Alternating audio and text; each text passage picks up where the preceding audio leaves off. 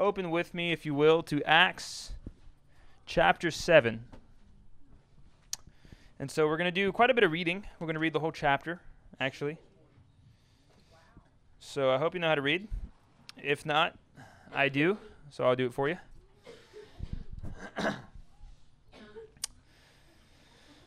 All right, so before we do that, we left off at the end of chapter 6 last week, talking about the character of Stephen and talking about the uh, the the four elements of pursuing revival, right? And so here we have this man Stephen who's been called as a deacon. And as he is working for the Lord and doing signs and wonders, then the the Pharisees and the Sadducees, whatever group this was, came and began to dispute with him. And as he's disputing with him, God is giving him wisdom and is giving him such a wisdom that the other teachers cannot contend with it. And so finally these teachers, these this council, they have to even gather up false witnesses to bring against him because they know that there's nothing that they can say about this man Stephen. No reason to bring charges against him. Just, you know, the same issue they had with Jesus. And so they're bringing these false words against him. But at the very end, at the end of chapter 6, it says that um, as they're accusing him and they're looking at him, that they see his face shining like an angel. And so we're going to pick up right there.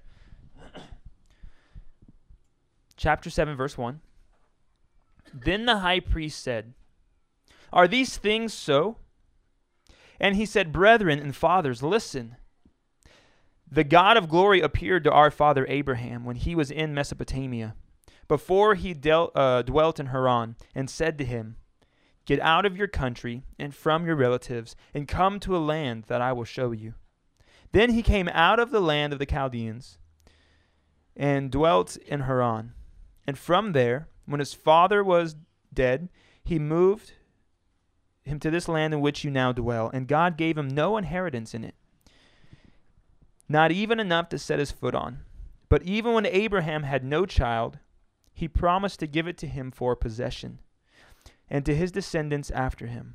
But God spoke in this way that his descendants would dwell in a foreign land and that they would bring them into bondage and oppress them 400 years. And the nation to whom they will be in bondage I will judge, said God. And after that they shall come out and serve me in this place. Then he gave him the covenant of circumcision. So Abraham begot Isaac and circumcised him on the eighth day. And Isaac begot Jacob, and Jacob begot the twelve patriarchs. And the patriarchs, becoming envious, sold Joseph into Egypt but God was with him and delivered him out of all of his troubles, and gave him favor and wisdom in the presence of Pharaoh, king of Egypt. And he made him governor over Egypt and all his house. Now a famine and great trouble came over all the land of Egypt and Canaan, and our fathers found no sustenance. But when Jacob heard that there was grain in Egypt, he sent out our fathers first and the second time Joseph was made known to his brothers, and Joseph's family became known to the Pharaoh. Then Joseph sent and called his father Jacob and all his relatives to him, seventy five people. So Jacob went down to Egypt, and he died. He and our fathers, and they were carried back to Shechem in the land and laid in the tomb that Abraham bought for a sum of money from the sons of Hamor, the father of Shechem. But when the time of the promise drew near, which God had sworn to Abraham, the people grew and multiplied in Egypt, till another king arose who did not know Joseph. This man uh, dealt treacherously with our people and oppressed our forefathers, making them expose their babies so that they might not live. At this time, Moses was born and was well pleasing to God, and he was brought up in his father's house for three months. But when he was set out, Pharaoh's daughter took him away and brought him up as her own son. And Moses was learned in all the wisdom of the Egyptians, and was mighty in word and deed. Now, when he was forty five years old, it came his, into his heart to visit his brethren, the children of Israel. And seeing one of them suffer wrong, he defended and avenged him who was oppressed, and struck down the Egyptian. For he supposed that his brethren would have understood that God would deliver them by his hand. But they did not understand. And the next day he appeared to two of them as they were fighting, and tried to reconcile them, saying, Men, you are brethren, why do you do wrong to one another? But he who did his neighbor wrong pushed him away, saying, Who made you a ruler and a judge over us? Do you want to kill me as you killed the Egyptian yesterday? Then at this saying, Moses fled and became a dweller in the land of Midian, where he had two sons. And when forty years has passed, an angel of the Lord appeared to him in a flame of fire in a bush in the wilderness of Mount Sinai. When Moses saw it, he marveled at the sight, and he drew near to observe. The voice of the Lord came to him, saying, I am the God of your fathers the God of Abraham, the God of Isaac, and the God of Jacob. And Moses trembled and dared not look. Then the Lord said to him, Take your sandals off your feet, for the place where you stand is holy ground. I have surely seen the oppression of my people who are in Egypt. I have heard their groaning, and have come down to deliver them. And now come, I will send you to Egypt.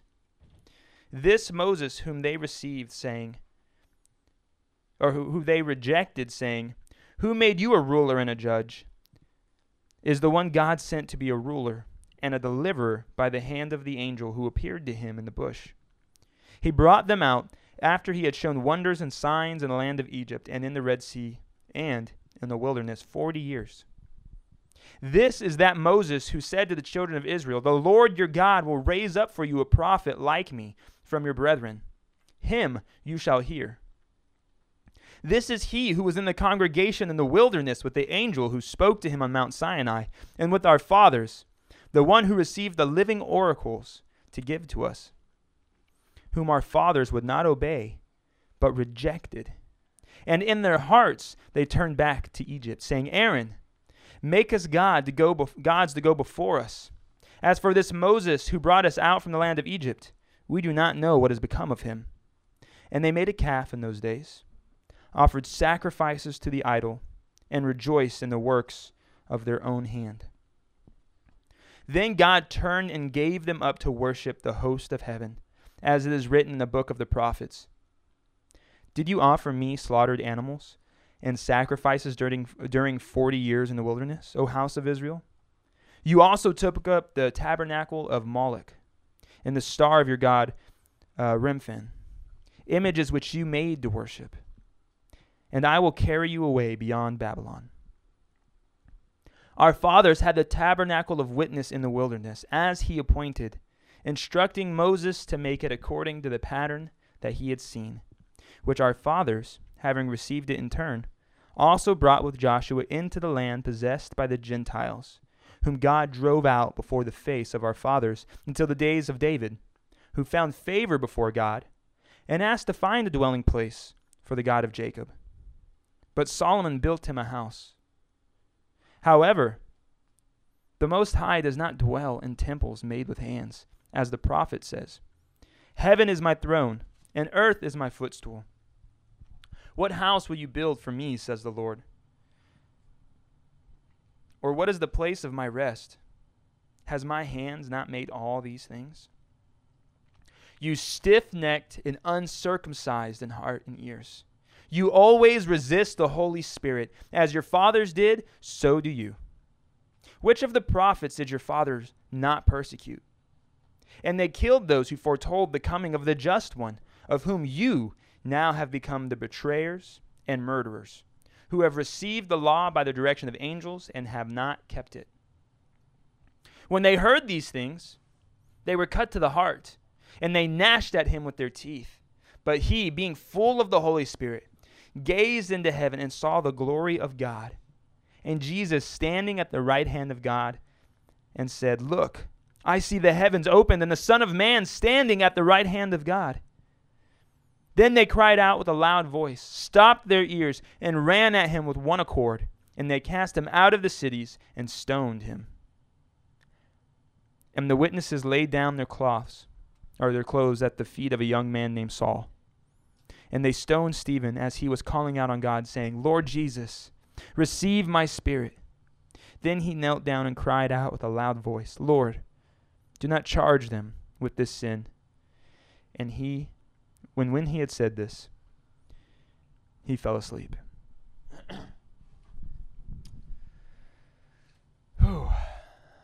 Quite some history there. Is everybody familiar with the stories we just read? Because if you're not, it's a good time to start. You know, we talked briefly, well, we didn't talk briefly, we talked a lot last week about Stephen being a man full of the Holy Spirit was someone who must have been in the Word, who must have known the Word, who was able to argue with the teachers. And it's amazing to me as we read through an entire chapter, a summary of Israel's history, that he didn't have a Bible in front of him. Right? He didn't have this neatly written down on, on note cards to stand before the council. This is what he knew and he, what he had in his heart. And he was able to recite the truth to others. Now, that's not what we're going to spend our time talking about, but just an interesting point.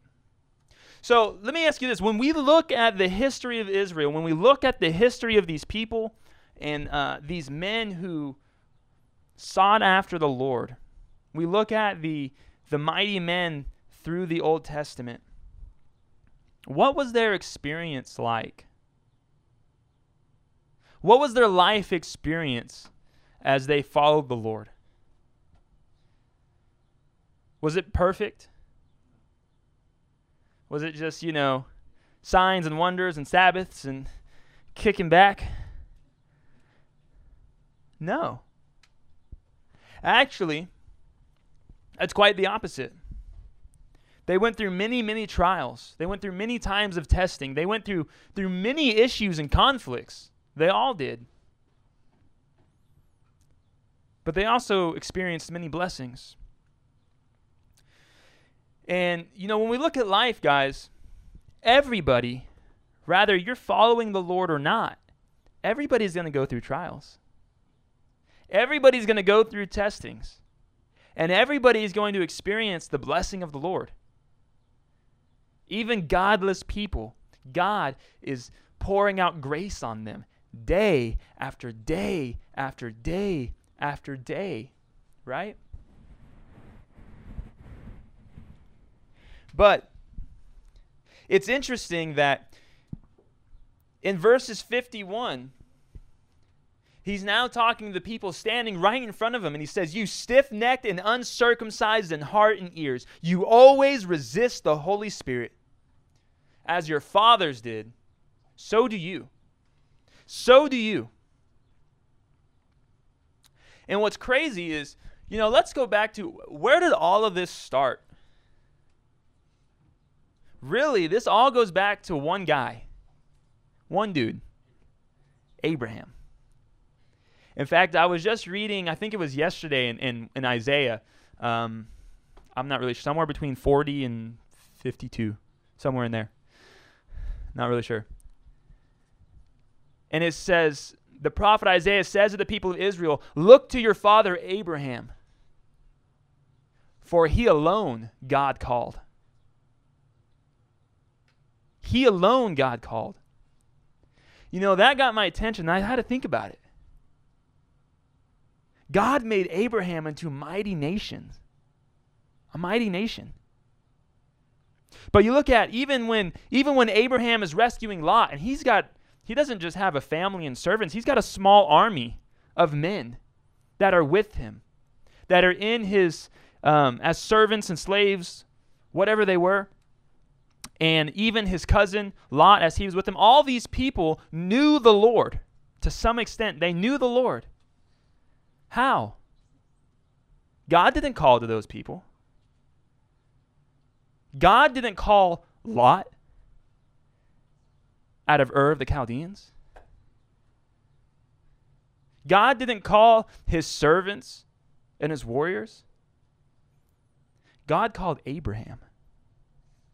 And it was through Abraham's faith and through Abraham's witness that all those other people begin to know who the Lord is. And so we kind of see this pattern going through Israel that there's always this one significant figure, at least. You've got Abraham, Isaac, Jacob, and then Joseph.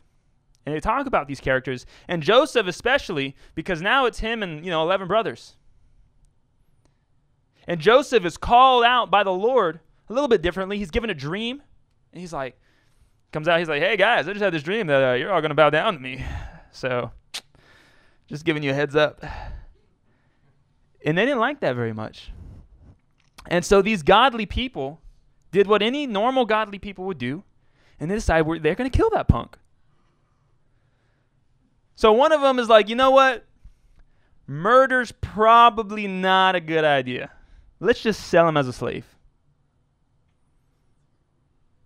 A little bit better than dying, I guess.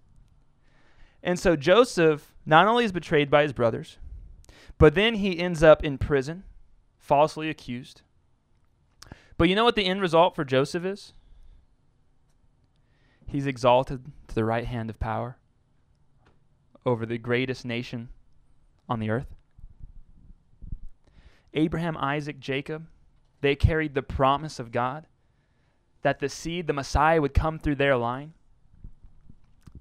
And so, what am I getting at here? it's very interesting. All the way through the history of our world, all the way from Abraham to us, there has always been a group, or now groups, bodies of people that have called themselves by the name of the Lord. Israel, they were God's chosen people. They were God's people.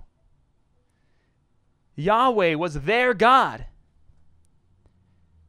And in the wilderness, as Moses went up on the mountain, what did it say? What did we just read? It says, In their heart, what did they do? They turned back to Egypt. And they begin to worship false gods. And all the way through this, even now, as Stephen is standing before the, the, uh, the council here, he's telling them, just as in the past, when men were called and they spoke righteously and they followed the Lord, God's own people foolishly persecuted and killed them. Stephen's basically saying, and here we are. And you're just like your fathers who killed the prophets before us. And it's it's very interesting because as as there's a body of people all claiming to be God's children. You know what the separate the separating factor always ends up being? Their response to his word. Their response to his word. You know, Moses in the wilderness, he had some trouble with those guys. They did a lot of grumbling. They whined, they complained. They didn't like what he was doing. They wanted to do something different. They wanted to go back. They wanted this, they wanted that. They didn't want to listen to Moses. They didn't. And you know what the word tells us? Who were they really rebelling against? God. And God sent them in 40, 40 years in the midst of a desert, which they shouldn't have been there that long to allow those who called themselves God's people but had turned back in their heart to fade away. To fade away.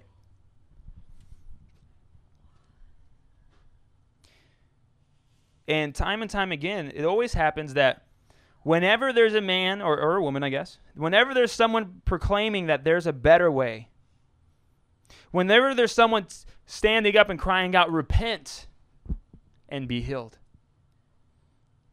Whenever someone wants to declare that there is righteousness for eternal life simply in Christ Jesus, there are going to be men and women, even claiming to be godly people, that are going to respond with anger and uh, and uh, bitterness towards that message. It was the same way with Christ Himself, right? And so the re- the reaction of people proves their motive. And so Stephen's here not talking, he's using this as an illustration, but he's not talking about the people before. He's talking about them, that you always resist the Holy Spirit.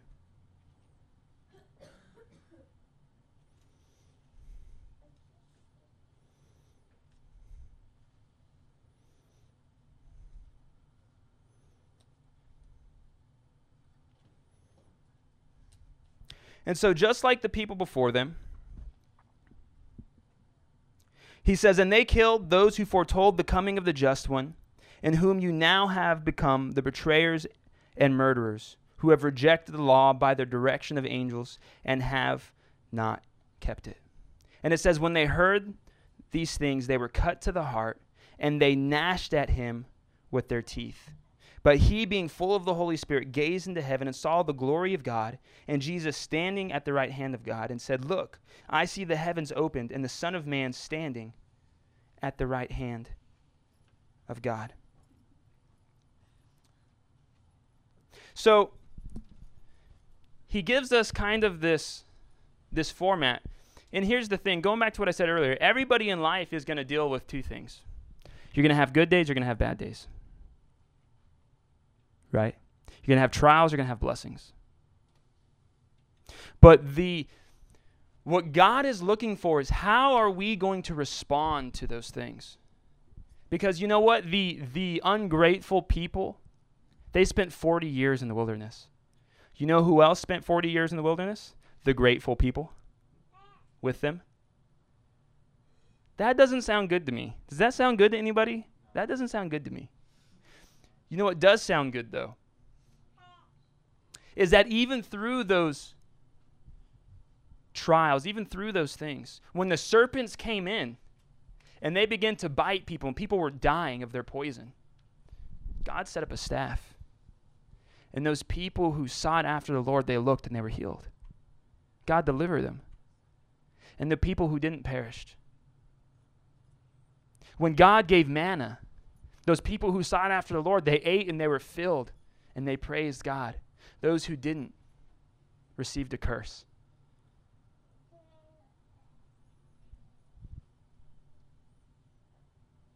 And so, always, always, always, there is, regardless of the trials, God makes a way for his righteous people. And God upholds those who, who he knows loves him. But those who turn, their, turn away and who show that really they have no desire from the Lord, their end is always the same. Right? Because they resist the Holy Spirit. They resist the conviction. They resist the need to change. They resist the uncomfortable feel that God has something more for me. So it really comes down to are we willing to follow God in the blessings and in the trials? Are we willing to follow God when we hear Him? When we, if we're ever so lucky to see Him on a burning mountain giving out a law? Just as much as when we're standing at the edge of the shore with the army coming behind us, not knowing how we're getting across. Are we still going to trust in the Lord? Those are Exodus references, by the way. If you're not familiar, go read Exodus, okay? Are you going to trust God when He's telling you go or stay? Are you going to trust God when you're praying and He's not telling you anything?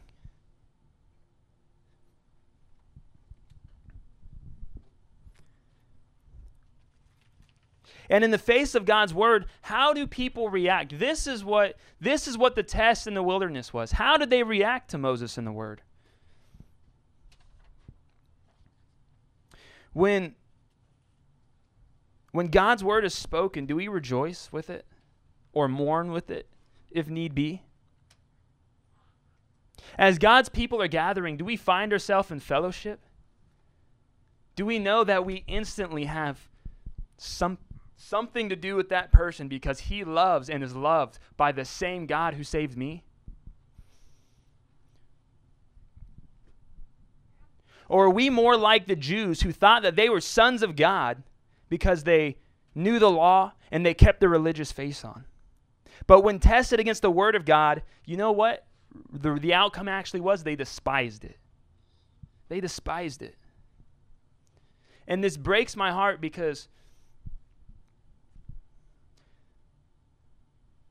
you spend any amount of time talking to people in the world about Jesus, about God, you're going to get a lot of people like, oh, yeah, yeah, yeah, yeah, yeah.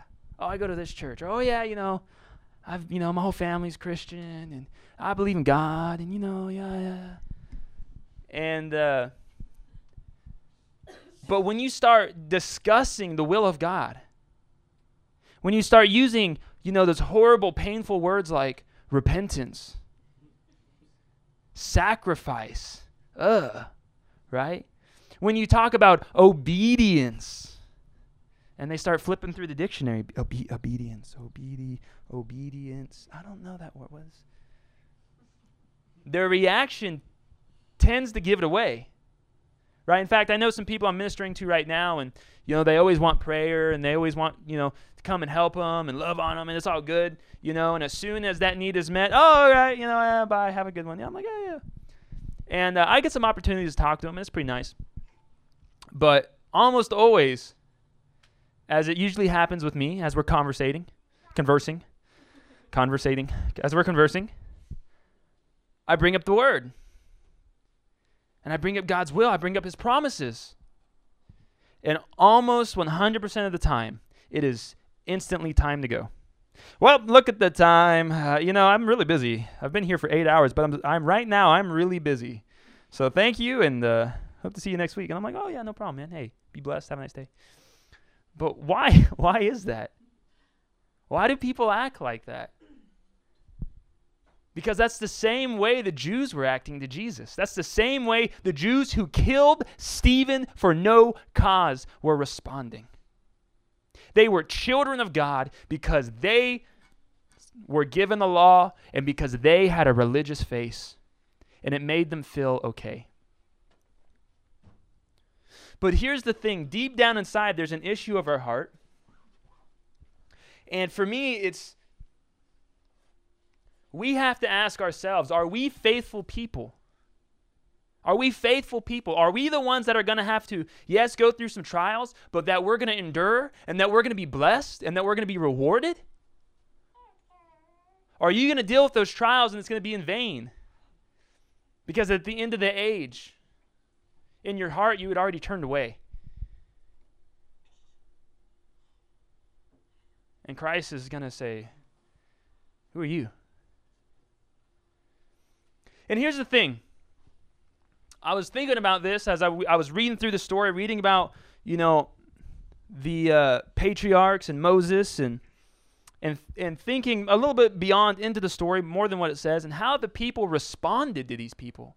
How did, how did they treat Joseph? How did they treat Moses? You know? How did they treat Jesus?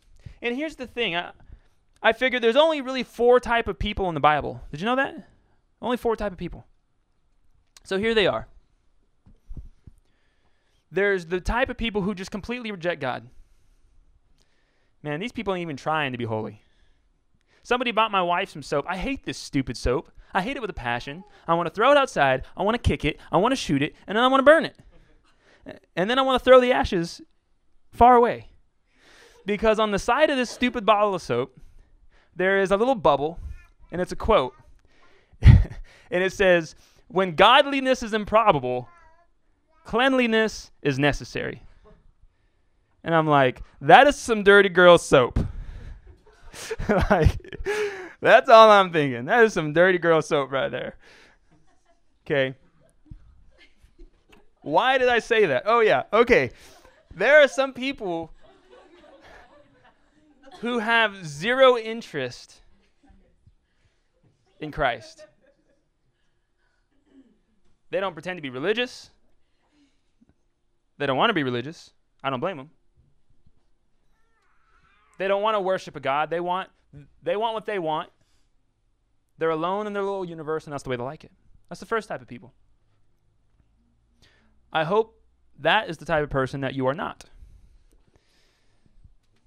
The second type of person is the uh, You know, you ever heard the expression, there's no atheist in a foxhole? You know what that means? Everybody know what a foxhole is? Raise your hand if you don't know what a foxhole is.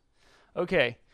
When you're in the military and you're in a hole and there are bombs coming at you, everybody's praying to Jesus. Okay? That's the point of the story there. Okay? When things are blowing up, you asking somebody for help. There's no atheist in a foxhole, right? So there's the second type of people are those who maybe they acknowledge there's a God. Maybe they started on the path towards Christ. But somewhere along the way, or maybe pretty much everywhere along the way, they've forsaken it because their way seemed better. Or maybe along the way they realize, you know what, this is too much of a burden. It's not worth it. That's what the Israelites felt like. All the sacrifices, all the moving. That's it's a burden. To have to kill our livestock, to give up our grain, to have to go out and worship the Lord. It's too much work. They forget that, you know what, I just realized this. And if you knew this, you are smarter than me. Congratulations. I just realized this. I was talking to probably one of the Penningtons about this when it clicked. They spent 40 years in the wilderness, in the desert. You know what that sounds like? Really, really hot, and at night, really, really cold.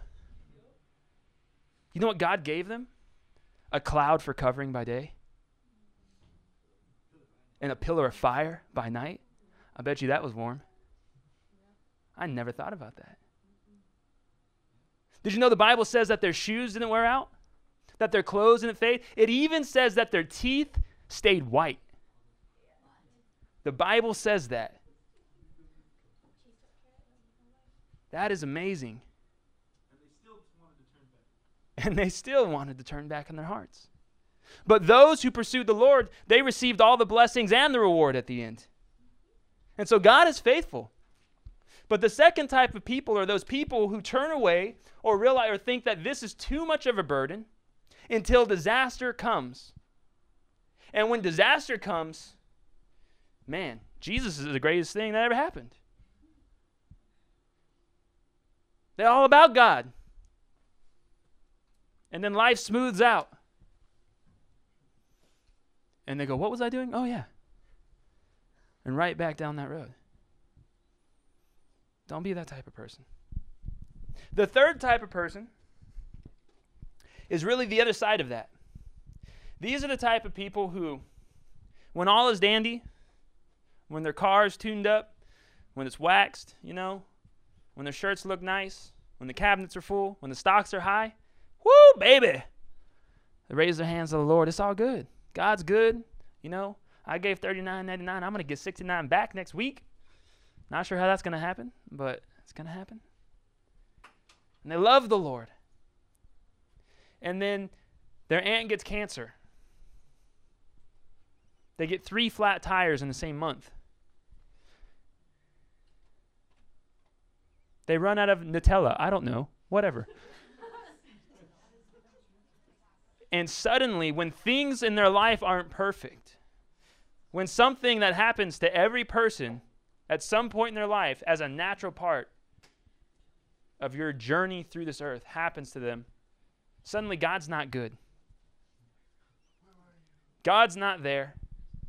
You know, forget, you know, the last 25 years of breathing that God gave you. Forget, you know, the house and the food and the finances and the children and whatever else God gave you. In that moment, God's suddenly not good. And they forsake the Lord. Those are the first three type of people. There's only one other type of person. The fourth type of person are, is those who always seek the will and the glory of God who called us. That doesn't mean those people don't ever have bad days. That doesn't mean those people don't ever say, why in the world did that happen? But those are the people like my homeboy Job. Or if you're in a Bible study with someone who's never been to church, his name is Job. Job is sitting in the ashes literally the ashes of his life. His children have all been killed. His lands have all been raided. His livestock are all gone. His house has collapsed. He's sitting covered in boils, scraping them off his skin with broken potsherds. And you know what Job says? The Lord gives and the Lord takes away. Blessed be the name of the Lord. Blessed be the name of the Lord. Whoa. What does that guy know? The Lord gives, the Lord takes away. Blessed be the name of the Lord. God's still good. God's still good. And you know how much God was talking to Job through his trials? He wasn't. But Job knew his God. In fact, you go through read through Job, Job says some stuff that I'm still trying to figure out how Job knew. Job said that when this flesh dies, I, in my skin, will see my Redeemer standing on the earth. Where the heck did he get that info? Tell you what, job, job, job. I see. See what happens. See what happens. Job knew his God, even so much that he knew. He says, "My Redeemer lives." Present tense. Job knew something. So the question is: Are we faithful people? Are we getting to the point where we feel like there's a burden in this? Do we feel like God is supposed to be our, our magic genie where everything's going to be okay? Because I guarantee you, it wasn't that way for anybody else. But the outcome is good. That God has a promise, God has a plan. And really, the only way to get it is to walk through um, some of these issues. So, are we faithful people, or are we really more like the Jews who thought, again, that they were sons of God because they knew His word and had a religious face? But that anytime someone came and convicted them, anytime someone spoke a word that showed them that maybe there was something in their life that, that wasn't right, or that when they began to feel wear- wearied by worship and being cut to the heart, that they would rather lash out at that messenger the, the pastor or the friend or the father or the uncle or whoever speaking. They'd rather lash out at that person and be bitter towards that person than humble themselves before the one who spoke the message. Because again, guys, we're all going to experience trouble. And we're all going to experience blessing to some degree. But will you give way to worshiping the living God, or will you turn back in your heart to the former ways? Because those are your two choices. You've got doing it the way everybody else is, or using whatever's going on in your life right now as another opportunity to worship and glorify Christ. Those are your two options. And when this sermon is over, they're still going to be your two options. And when you're brushing your teeth in the morning, there's still going to be your two options. Those are your two options.